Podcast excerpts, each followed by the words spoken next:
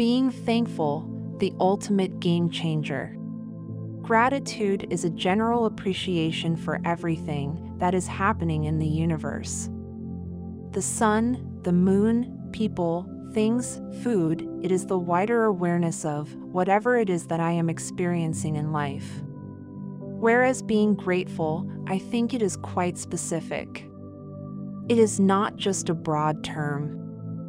I am grateful that you helped me in this situation. I am grateful that you cooked me this food. It's specific.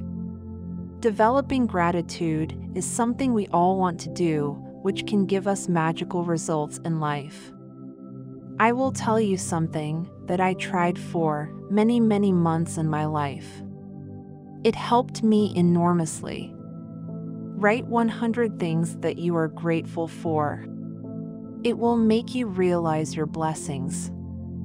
It will start making your head move in a different direction. So, the first step is to find out and write 100 things you are thankful for. The next step is every night, write 10 things that happen throughout the day for which you feel thankful. Again, the next morning, write another 10 points, again on gratitude. Maybe that you woke up on time. Maybe that you are alive and breathing. Make sure that all the points you write are different. Don't repeat the points you'll actually begin to see how your brain starts working in a different way. Because whatever you do repeatedly has an impact on the way you think. If I can just tune my consciousness into thankfulness, my mind will start behaving differently, brain will start processing information differently. One of the beautiful things about science today is that it has reached a very, very subtle level of measurement. It can measure feelings and emotions in an extremely subtle way. And they say that the brain is plastic in the sense that it's flexible. It isn't that the neural pathways are fixed from the age of six for the rest of your life. You can even change these brain patterns. Once the new brain patterns are set, it becomes easier and easier to change any aspect of life. Normally, we look for positive things to feel grateful for. But what I learned was that if something negative had happened and my focus is to look for gratitude, I can say that this person today taught me patience, and I feel grateful for that. You begin to interpret things in a different way. And it's quite amazing how much self development and self improvement happens just with this one practice of gratitude. It is such an important aspect of spirituality, and it's essential to lead life in a good way. Suppose I am not expressing my gratitude to myself, or God, or to people around me, or to the universe, it means that there is no appreciation. And if there is no appreciation for what is going on in my life, I am digging a hole for myself, and I'm going to fall into that hole deeper and deeper. If someone is beginning to feel a little bit down, this is the answer. Do this homework. Write 100 points of gratitude. Remember the lockdown period? During lockdown, people went through a variety of experiences. Take two different scenarios. Look at the one who is complaining. What is life without going out? Seeing the same faces all the time, I am working from home and also doing the household chores, he is digging the hole for himself.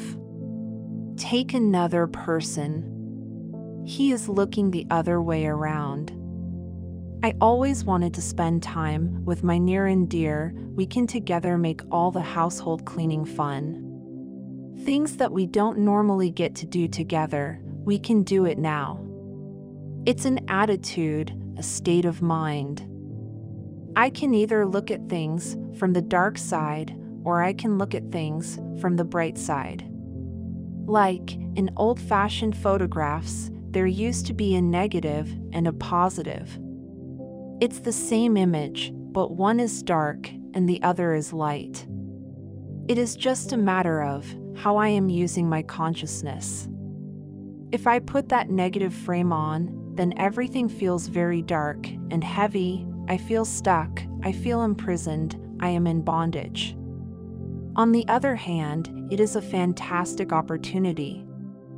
And I'm enjoying every moment of it. It feels very precious and very beneficial. There are certain situations where there is a lawsuit going on, there is a chronic illness, where I do not see any immediate solution, I need to detach from the situation. While I am emotionally engaged in it, take a pause, step back, be a detached observer, and ask, why is this happening? What are the lessons I can learn from this? What possible solutions can there be? Among the many possible solutions, which one would be the most appropriate in this situation? After choosing that, I say, now I am going to make sure that I draw benefit from this situation. And I just move on in that direction. I've seen the dadis of the Brahma Kumaris going through all sorts of illnesses, but they never had a complaint. When we go to them, it is not to cheer them up. Instead, they will say something that will uplift us. Because they had learned to detach from the body, from the illness, that allowed the mind to operate on a different level.